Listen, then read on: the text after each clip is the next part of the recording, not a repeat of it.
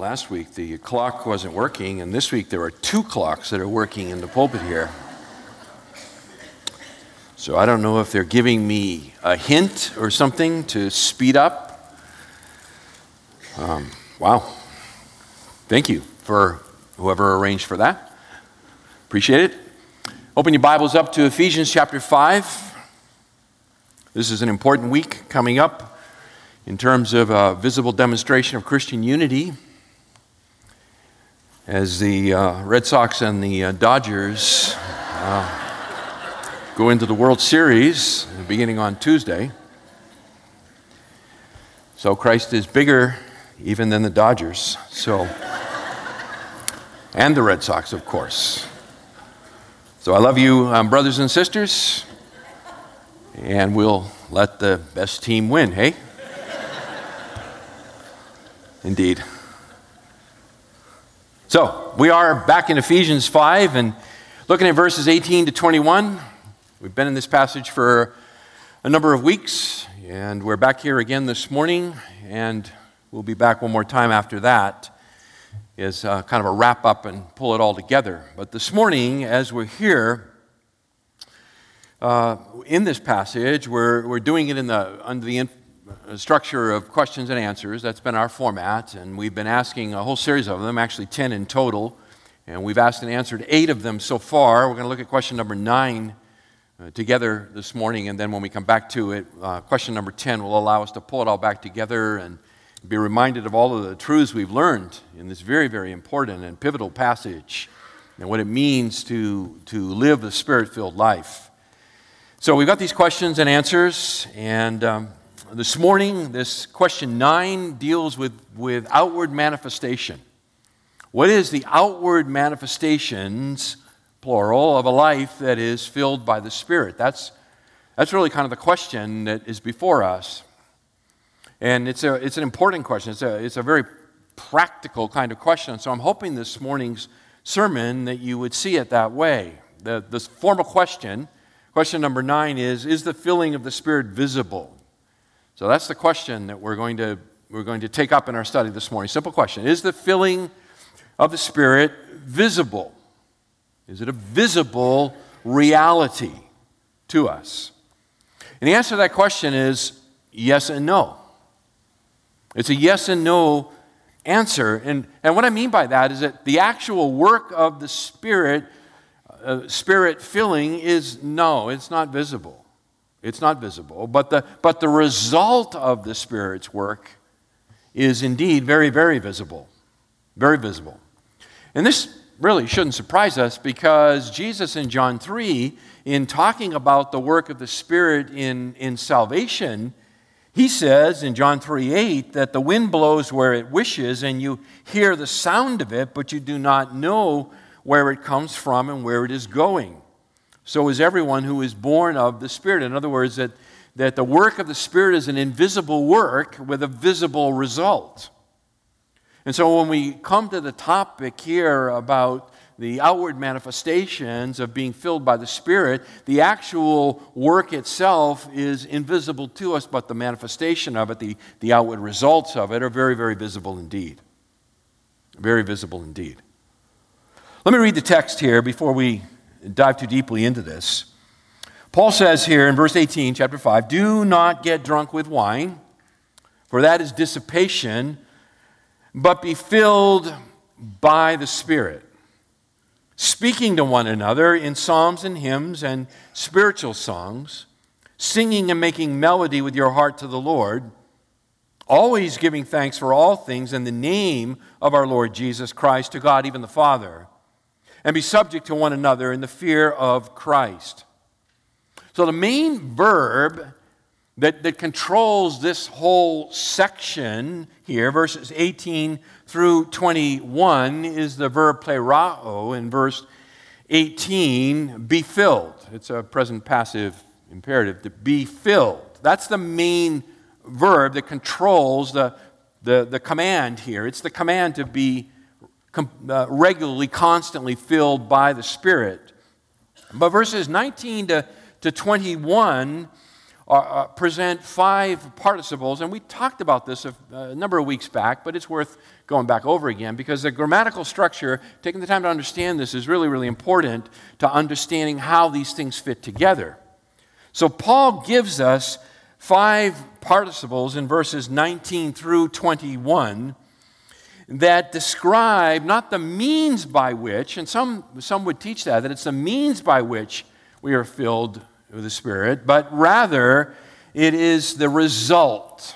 And that's what I want you to, to really hone in on. Is that the command is to be regularly, constantly filled by the Spirit, which will result in the things mentioned here in verses 19, 20, and 21. The first four of the five participles here deal with singing. They deal with, with, with singing and prayer. So, actually, three with singing, one with prayer, in the context, in the, in the public context of the church gathered. You see it, verse 19, uh, one another. One another. So, speaking to one another in psalms and hymns and spiritual songs. Singing is another one, making melody with your hearts to the Lord, always giving thanks for all things. And those are your those are your four participles that talk about the result of being filled by the Spirit as it manifests itself in the public gathering of the people of God. The fifth and final uh, participle given here in verse 21 um, be subject to, or more, more literally, being subject to one another in the fear of Christ, is actually a bridge. And it's a bridge that takes us from the public gathering of the church as it, as it shows the result of the work of the Spirit in our midst into the private sector, as it were, into our homes. And there in the homes, beginning in verse 22 of chapter 5 and running all the way through chapter 6 and verse 9, Paul will talk about the result of being filled by the Spirit within the private confines of my home and yours. So, Paul's dealing here in a practical level with the public gathering of the people of God and the private reality of the people of God. What does it look like to be filled by the Spirit? That's really what we're after this morning. Okay? Does that make sense?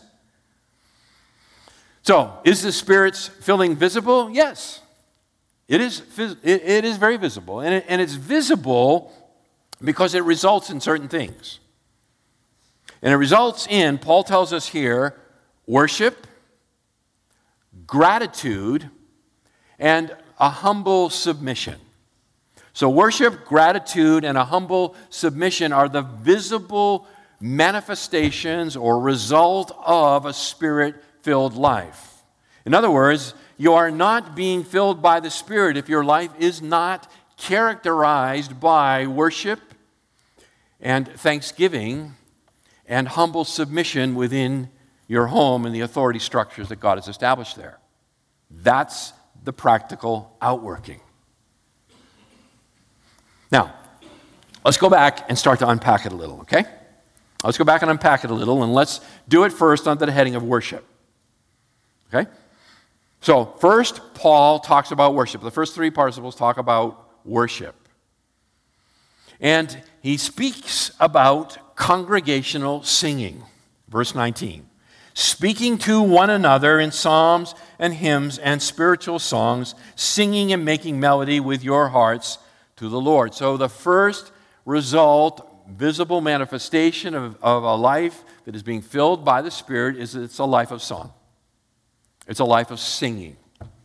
And there are two aspects of the singing that Paul references here there's a horizontal aspect and there's a vertical aspect. When we gather together as the people of God in the public worship of the church, we sing. And we sing to each other and we sing to Christ. And there are both aspects and are both equally important. So let's look first at the horizontal aspect of singing as the part of the public worship of the people of God. And Paul says here, they are speaking to one another. Speaking to one another. The, the verb here, laleo, it simply means to speak. That's what it means. So it's a, it's, a, it's a fantastic translation here. We speak to each other as we sing. We speak to each other as we sing, which obviously indicates that music unaccompanied by lyrics is ineffective to accomplish the purpose for which the church corporately gathers. In other words, the lyrics are hugely important. The, the lyrics are where it's at. The lyrics are where it's at. Music changes. Melodies change, tunes change, rhythms change. They, they, they move across cultures, they move across time. Lots of change there, but the, but the powerful content of lyrics is what's hugely important for the people of God. And notice how Paul hones in on that here, where he says, We speak to one another, and we do it in Psalms. We do it in Psalms. And uh, this reference, uh, whenever the Psalms is referenced, that word is used in the New Testament, it would be a reference to the Old Testament Psalms.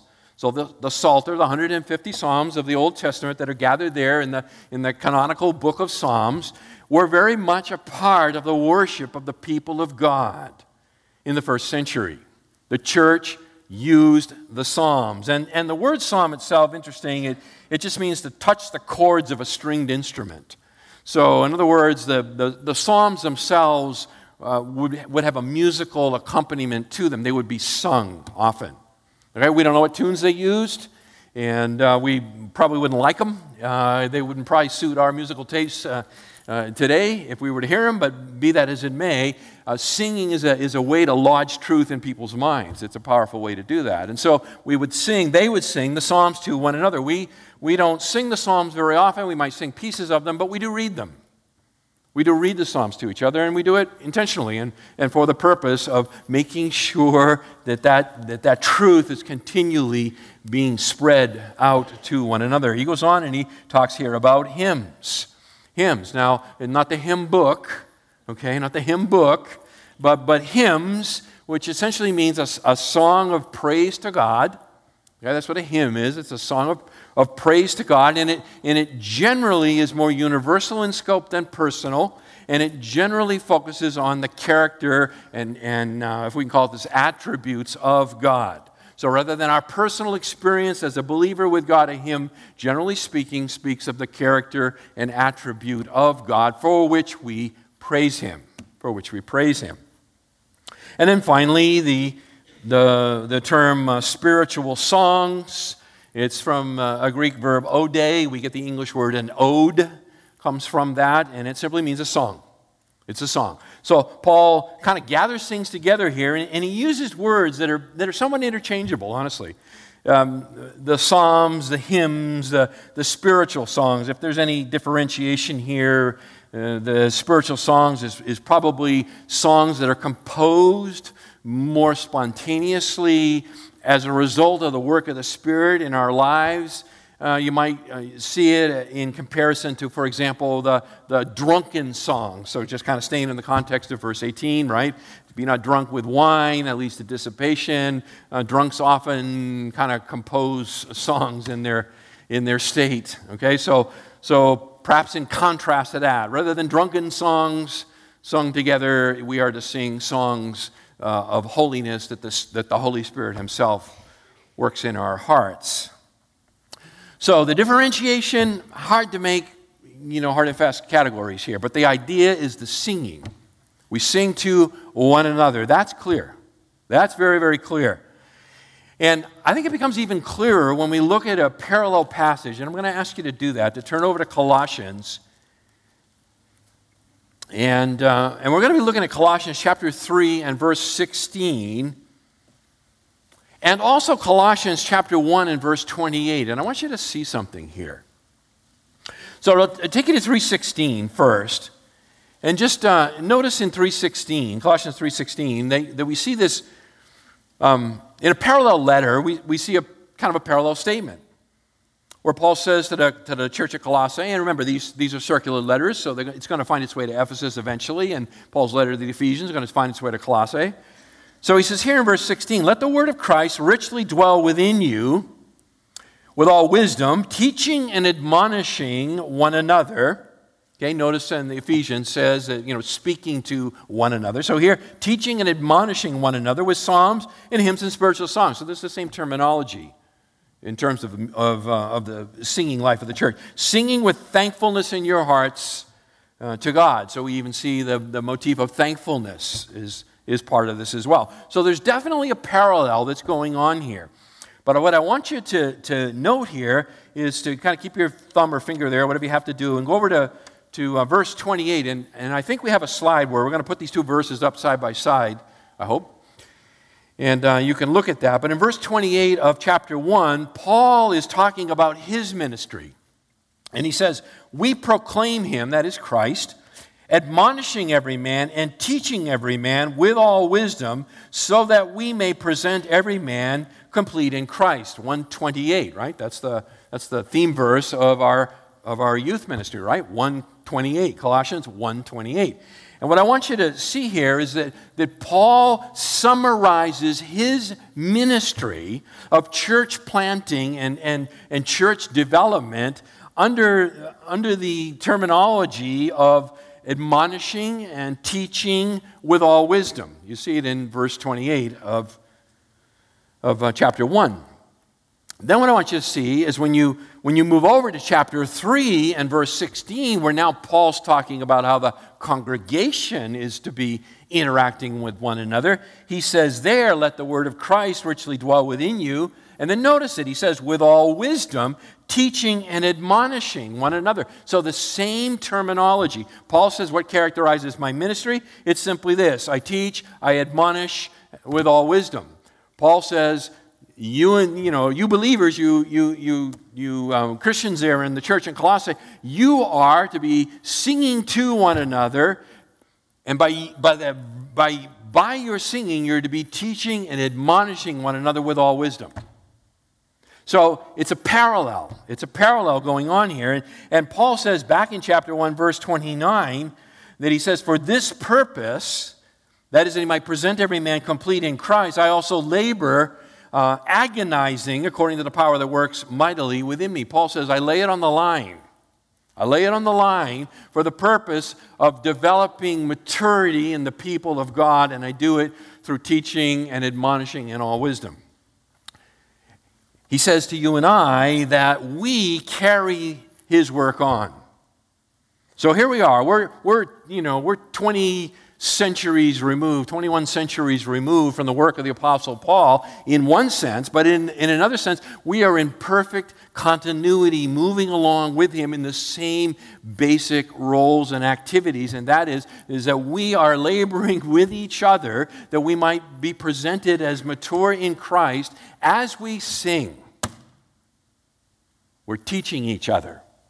We're admonishing each other with all wisdom. And how do we do it? What's the content of our singing? What's the lyrical content? Right? What psalms and hymns and, and spiritual songs. You see it? So that's why singing is so important. So important. I think we can, we can rightly say this, okay? I'm going to make a really bold statement here. In fact, it's bold in my notes. We can rightly say that singing is a part of disciple making. Singing is a part of disciple making. When you come here and sing to me, I sit in the front, so you're all singing to me, okay? And as I sing to you, and those around me can hear me, okay? And uh, it's just because I'm loud, not because I'm good.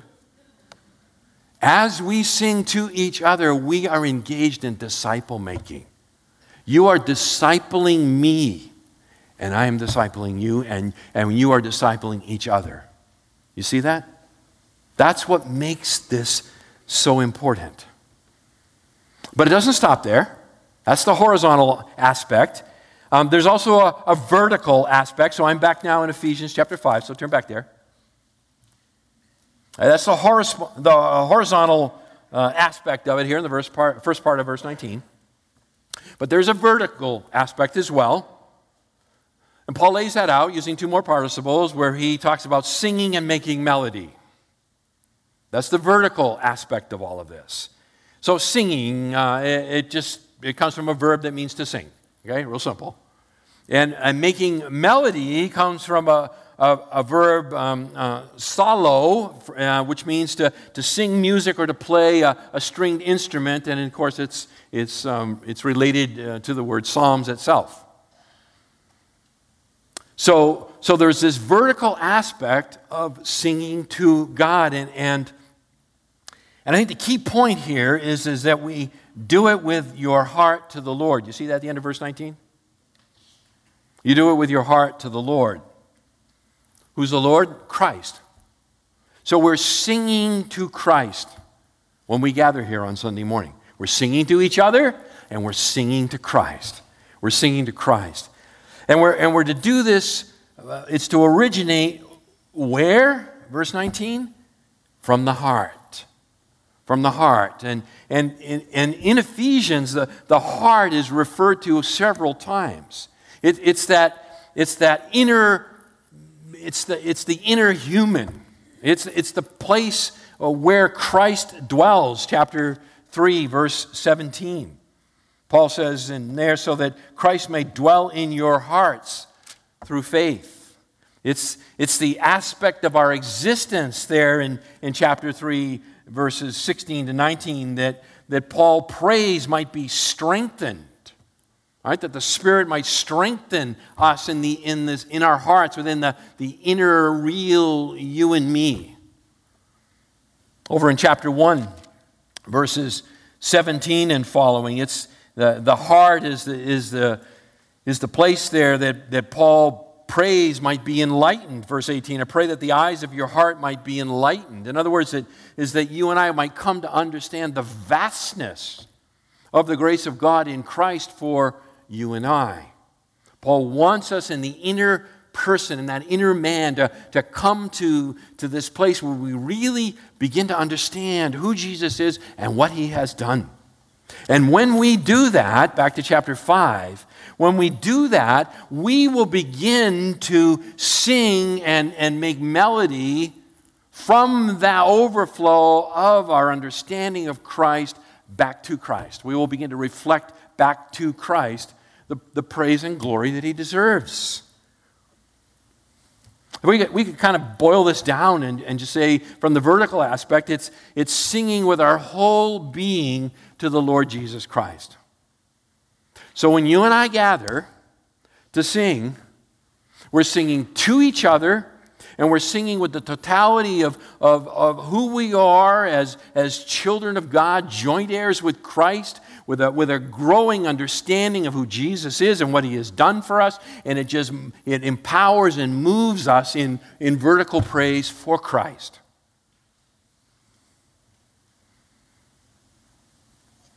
Beloved, when you put all that together, when you put all that reality together,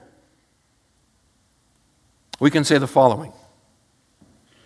We can say that spirit filled Christians sing words of praise to Christ and instruction to each other in a heartfelt manner as a result of the Holy Spirit's work through the Scriptures. Let me repeat it for you. Spirit filled Christians, right? Can, is, it, is it visible? Yes. Spirit filled Christians sing words of praise to Christ and, ex- and instruction to one another in a heartfelt manner as a result of the Holy Spirit's work through the Scriptures. Our singing needs to be a thrilling time. I mean, it, it's, it's not a half hearted, you know, ho hum, let's get through it, first part, a walk off mat. As you, as you, you sort of think about this and, and let these truths settle in and all we have been talking about of, of a spirit filled life, you, you begin to think about the application of that and the, and the implication of that for our congregation, beloved, is huge. It's really, really important. I'm grateful for our, all of the volunteers uh, that, that come out here on Sunday morning and, and make up the, you know, the worship teams that, that help lead us. I appreciate their time, I appreciate their efforts. Uh, they're diligent, and they're all volunteers. And they, and they do a good job. They do a good job for us. And, and we do, and we need to continue to, to strive to, to sing songs that are rich in biblical theology. If we're singing to one another for instructive purposes, that we, might, that we might admonish one another, that we might teach one another in all wisdom, that we might grow in maturity to Christ, and we need to sing good stuff. We need to sing really good stuff. And they, and they need to, these, these songs need to turn our focus vertically to Christ.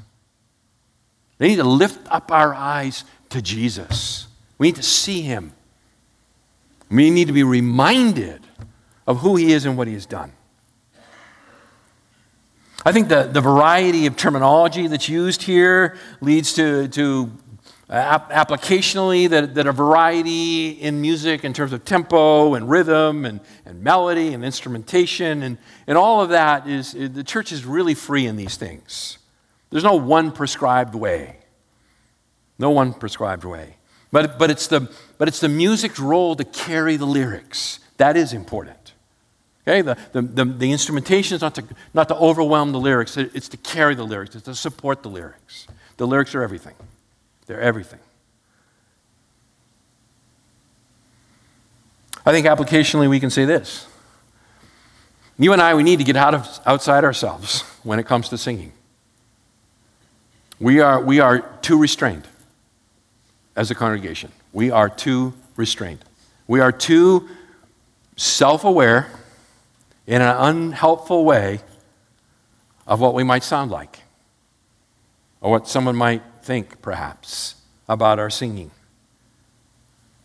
See, we need to get our eyes off of ourselves and we need to put them on each other in a, in a helpful way and, and upwards to Christ, who is, in a sense, the ultimate audience of all of this.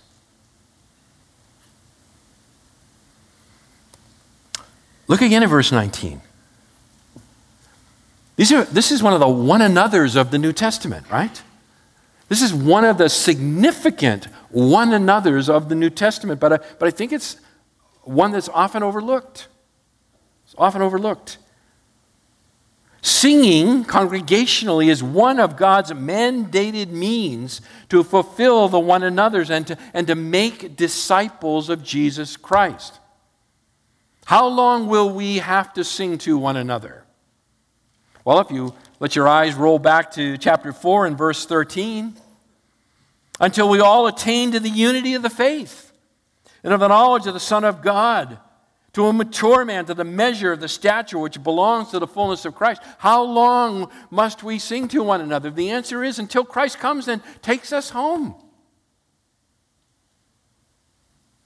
Till he comes and takes us home. All right, bottom line. Right? Bottom line. You, you out there who love bottom lines, here it is. Bottom line.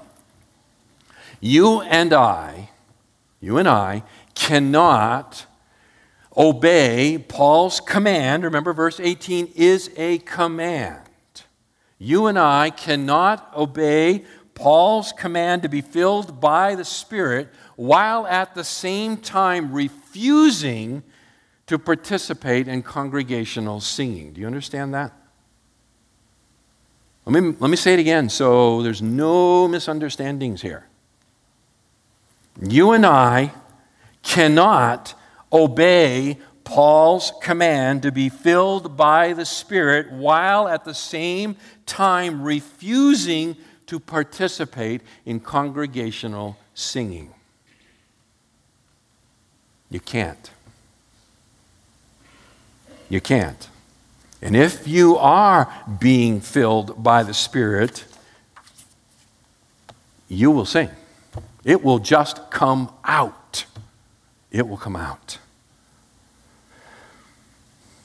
By the way, on the topic of discipleship, one way to disciple your children is to teach them the songs of the faith. Teach them the powerful, deep, long standing hymns of the Christian faith that are loaded with theology, you know, poured into their little hearts and minds. It's, it's amazing children's ability to retain things that they learn through song. In fact, it's, it's amazing the human ability to retain things, right? Most of you, I'm sure, can remember advertising jingles from decades ago. You may not remember the product, but you remember the jingle. It's a powerful way to convey truth or ideas. And so, you know, why do we have our children? Maybe we should ask and answer that question. Why do we keep the children in here during the singing on Sunday mornings and then dismiss them later? Why don't, we, why don't they just go to their children's uh, church program right at the beginning? Why do we keep them here? We keep them here for a very strategic reason. We keep them here so that we can disciple them in congregational singing. So they can learn these songs and they can see people singing and they can begin to sing themselves. And so from the time they're little all the way up, we're, we're training them this very important truth. Very important truth. God's people are a singing people. They are a singing people. They are not silent, they are singing. So, the first result of being filled by the Spirit is worship. Second, the second result of being filled by the Spirit is gratitude. It is gratitude. And you see that here in verse 20, where Paul says, always giving thanks. Giving thanks. Eucharistountes is, a, is the Greek word, it's the Greek participle, and, and, it, and it addresses the, the, the, the outworking of spirit filling in terms of the practice of public prayer. The practice of public prayer. Prayers of thanksgiving.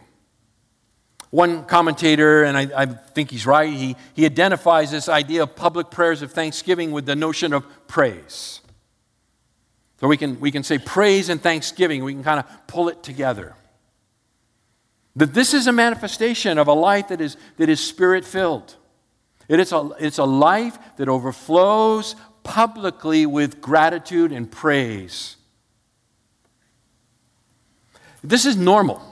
This is, this is a normal biblical response to God for who He is and what He has done. You read the Psalms, and they're just all over the place, right? There are Psalms of thanksgiving and praise. This is what the people of God do, they vocalize it.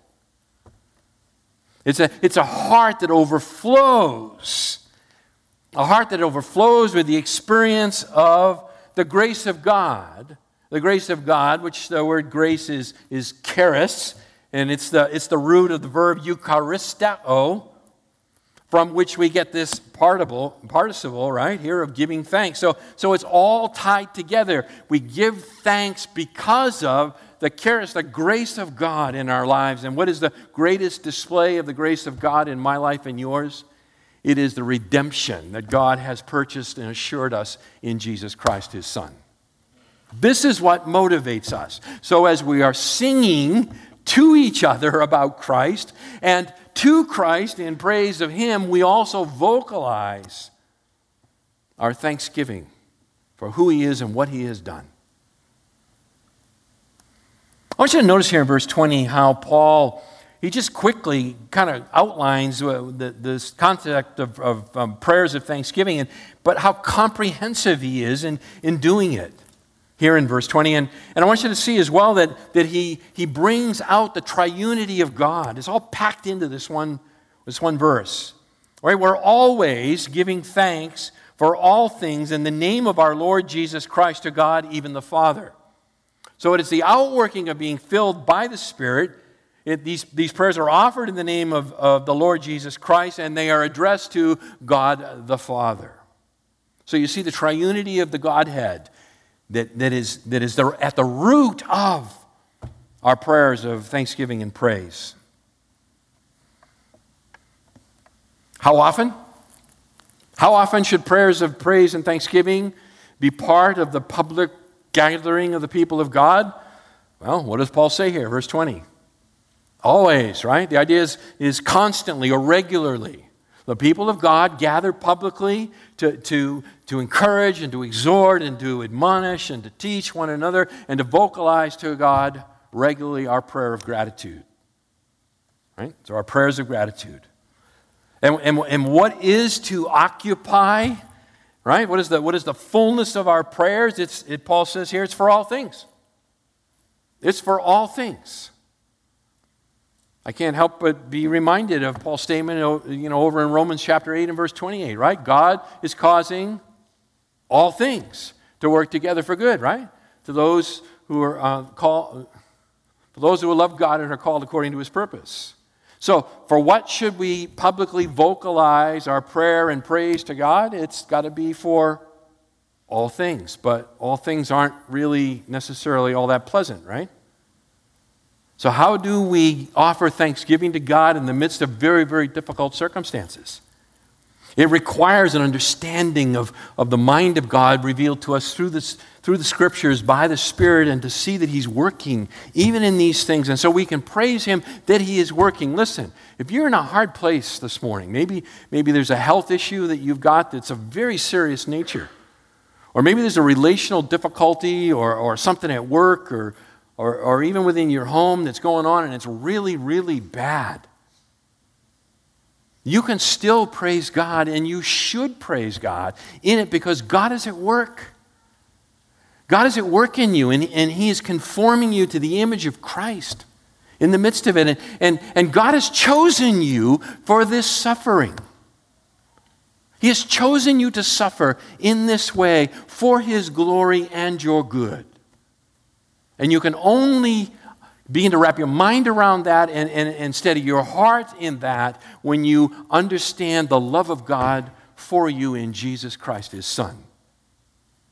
Which is exactly what Paul lays out for us, right? Beginning in chapter 1 and verse 4 and following, right? Just as he chose us in him, that is Christ, before the foundation of the world. In love, he predestined us, he says. Okay?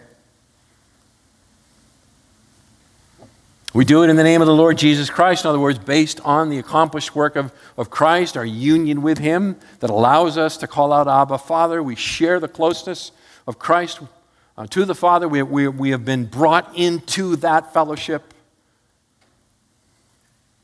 And it is to God the Father, the ultimate source of all goodness. He is the ultimate source of all goodness and grace.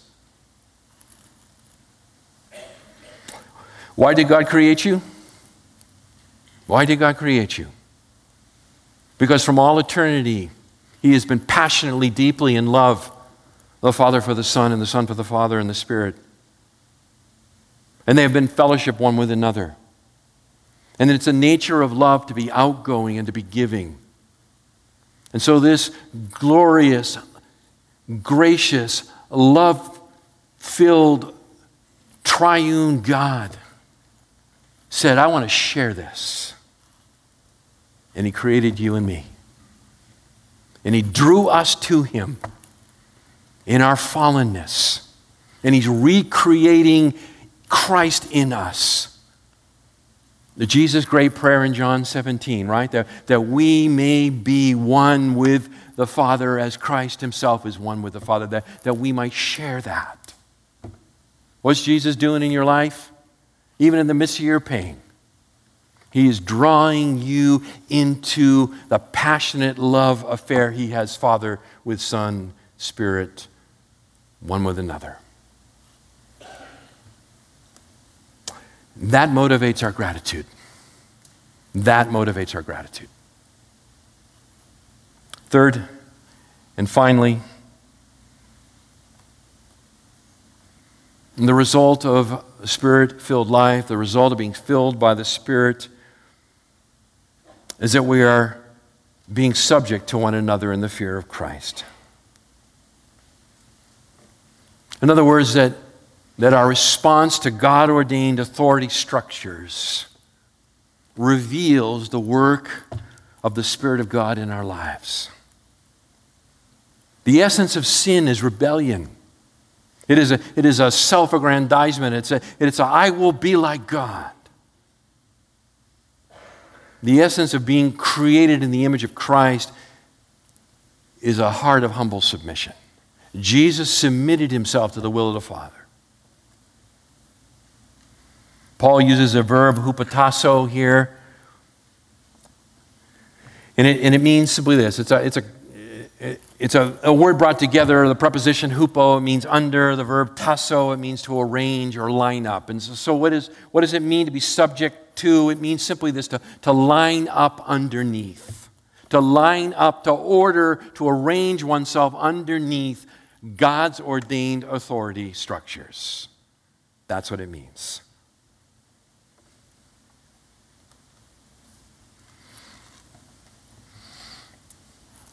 And the only way to do it is the Spirit's filling work in us.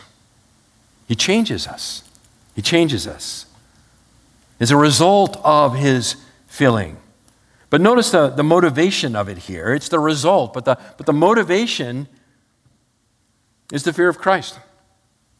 The fear of Christ. This is what motivates us. It's the fear of Christ. In other words, our, our awe or our reverence for the Lord Jesus Christ, the, the one who is coming to judge the living and the dead. It's the fear of the Lord. A very prominent theme in the Old Testament, to be sure. Right? It's, it's the appropriate response to the mighty acts of God.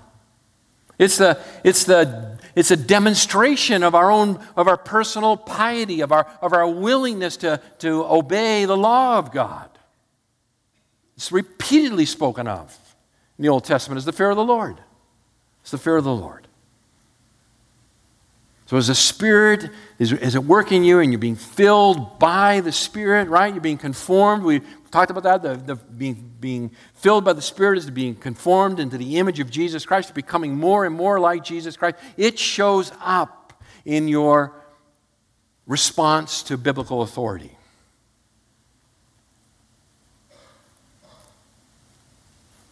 It's the Spirit's work in us. He, he enables us to fear Christ and to humble our hearts.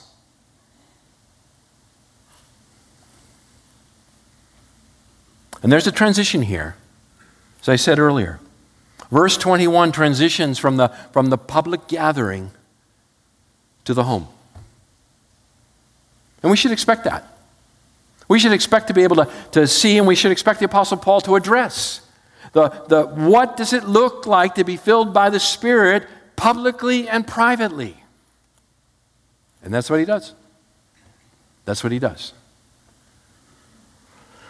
Now, beloved, I've got a lot of things, you probably wouldn't believe this, but I've got a lot of things I want to say to you about the interplay between loving biblical authority and God honoring submission. A lot that I want to say. And it will occupy some number of weeks after I get back from a, a short vacation here. But I will say this, okay? So I just want to make an overarching statement before we walk away from this text this morning. I want to give you something to think about. I want to give you something to think about. The church at Ephesus, as was common in the New Testament, was a house church arrangement. In other words, they didn't gather together in, in, in large public buildings like this. That, that really didn't come until, until the third century with Constantine and so forth, fourth century. I mean, the, the church was, was persecuted. It was, you know, was a, a lot of slaves in the church and so forth. So, so the church met typically in homes. They met in homes. And so what would happen is, is this letter would come from the Apostle Paul to the, to the church that was meeting there in Ephesus in one or more homes. And it would be read publicly to the people. Everybody doesn't have a copy of it on their lap, right? You just think about, you think for a moment about the, the, the riches of what you have. You've got the entire Word of God. Right there. Right there. These people would gather. They'd get off work the end of a, you know, a long, hard day, and they would gather. And, and news would spread in the community that they had received a letter from Paul. You better believe they were there to hear it. And so they would gather there in that home, and, and, and they would hear that the, the elders would, be, would, would read the letter, and whether, uh, read the letter, whether they would read it in turn, you know, each one take apart, or, or I don't, who knows? But they would hear it read. And as they heard this letter read, they would get to what you and I know as chapter 5, and, and they would begin to hear Paul talk about you know, the command to be filled by the Spirit. And then what they would hear is each one of them, in turn, would hear him address them in their circumstance. Husbands, wives, fathers, children, slaves, masters. Each one of them sitting there and hearing the Word of God for the first time in this letter.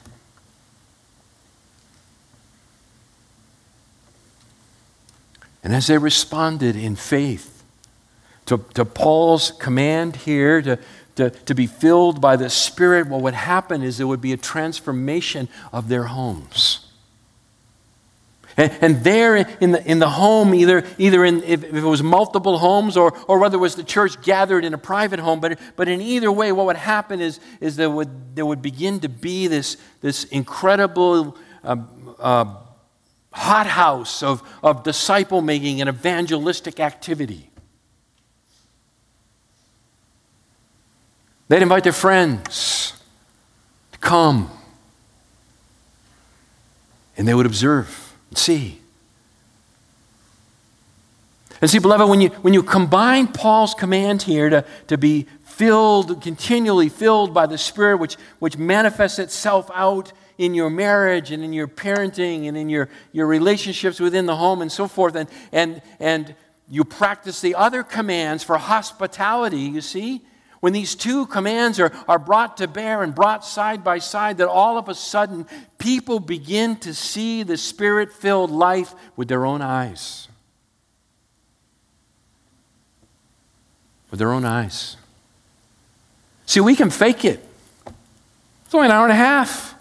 It didn't take you long to learn the, you know, the, the right lingo, mouth a few words to the song. You can fake it, you can get through. And people do. But when you people, when you let someone in your home, when you invite them into your home, strangers, right? That's what the word hospitality means, love of strangers. You invite them into your home, and they begin to observe how husband and wife, how you interact with each other. And they begin to see, Dad, how you, how you handle your children. And they begin to see, you know, in the context of a, of a, of a slave household, so they see how you, how you manage the hired help. Well, they're not hired, but you know what I'm saying? They see how you interact there within your home. What kind of a, what kind of a master are you?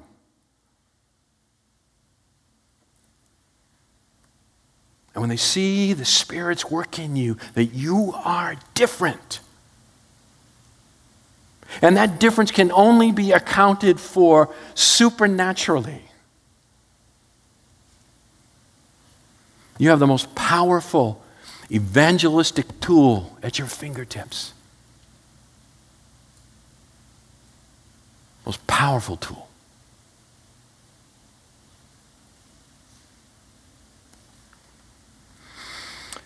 Paul says in 1 Timothy 3 2, Titus 1 8, that one of the mandatory requirements for an elder is they must be hospitable.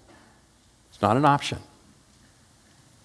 An elder who is not hospitable is not qualified to be an elder.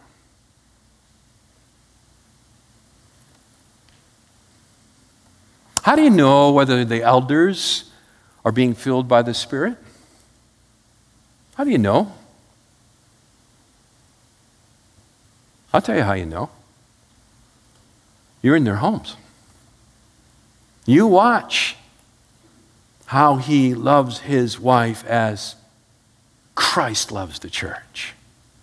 You watch how his wife submits and respects to his biblical leadership. You see how he, he shepherds the heart of his children in such a way that, that, that he doesn't provoke them. He's gentle and patient and, and instructs them in the truth. You see how he handles others that are, that are under his oversight and authority. And you go, yeah, that's a guy. That's a guy who's, who has grown in maturity, who, who the work of Christ is, evident in his life, and he, and, and he is walking by the Spirit. He is, he is working at fulfilling this command in 518, and you know what? That's the kind of guy I want keeping watch over my soul. Has nothing to do with what kind of successful businessman he is, how smart he is, how well educated, how erudite, how wealthy. All the things that, that society uses to establish its leadership, right? Just the opposite. You'll be a leader among the people of God. You can't be a leader among the people of God if you, if you are not actively pursuing Paul's command to be continually filled by the Spirit. See, beloved, this stuff all ties together. It all ties together.